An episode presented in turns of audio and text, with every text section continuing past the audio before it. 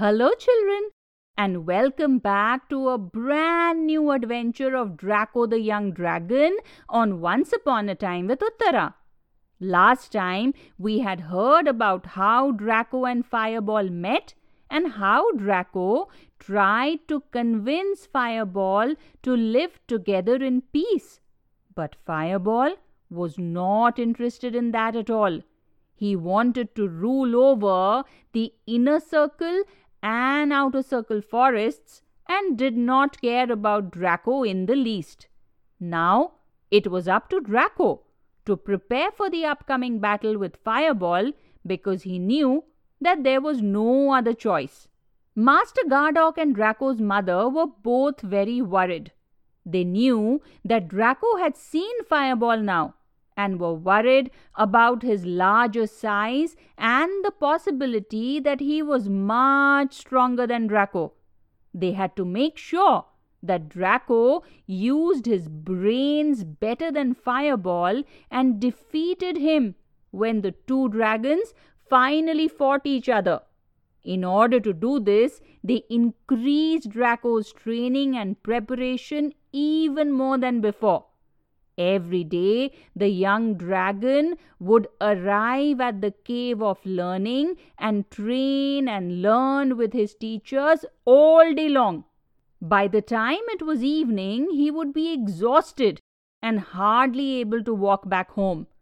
Tolly made sure that Draco ate enough and kept up his strength to practice and do his lessons well. Master Gardock and Draco's mother were by his side every single day. They made him practice his moves and his tricks and his powers over and over and over again until Draco was perfect. At the same time, they also had to make sure that the forest itself was protected properly. They were surely not going to go and attack Fireball in his forest because they did not want to start a war. Also, it is always better to fight in your own territory than in an enemy area. That is why Draco and Tolly had gathered all the animals in the forest and had told them about the situation. While many of them were worried and afraid, they all decided that the only way to face the situation was without fear. But of course, good preparation was extremely important as well. So all the animals got together and followed all the instructions given by Draco because they wanted to defend and protect their forest and their homes against the attackers. Everyone in the forest knew that Fireball's army mainly consisted of the wolves who Draco had faced when he had gone to rescue Tolly from the outer circle forest. Their main aim was to make sure that the wolves were not able to enter their forest, let alone fight with anyone. The mighty elephants got together and worked hard and tramped and dug out deep pits in the earth around the forest. The wolves would find it impossible to cross over them.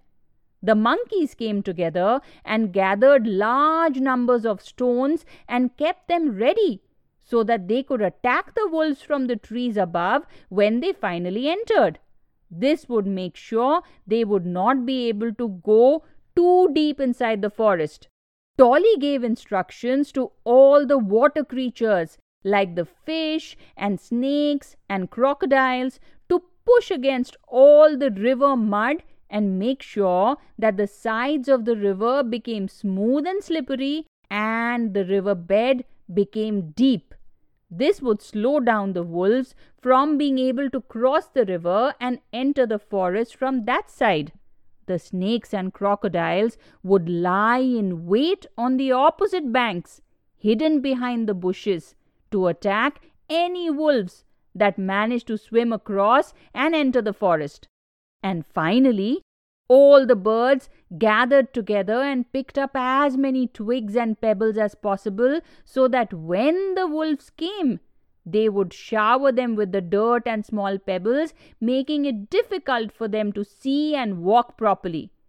But all this would be of absolutely no use if they could not stop Fireball.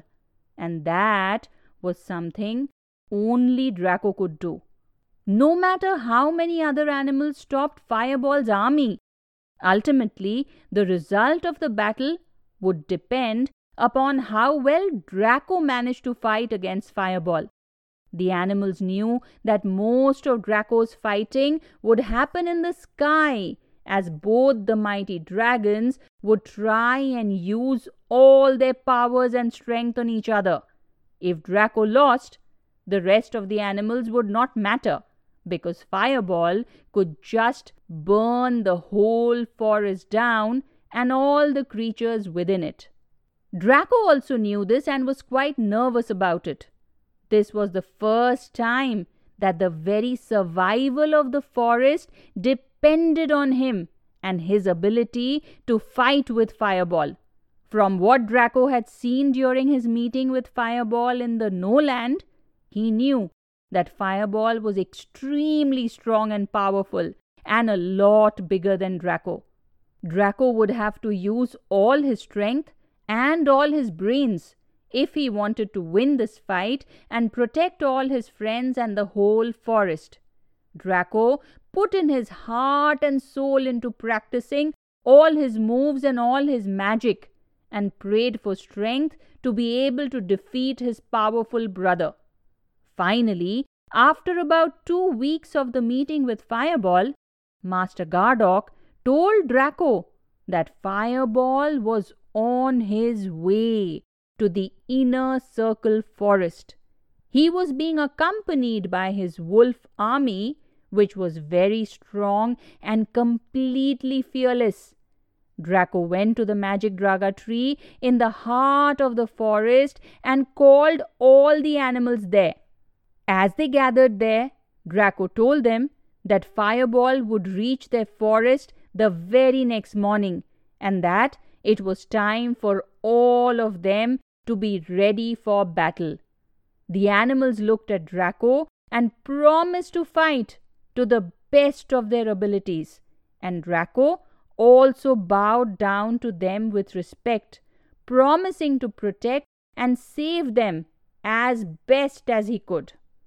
And so, children, the two sides are ready to face off against each other, and the big battle is just about to take place. Who do you think will win? And what do you think will finally happen? Please join me for the next chapter of the story and find out for yourself. Until then, be good, be strong, and bye bye.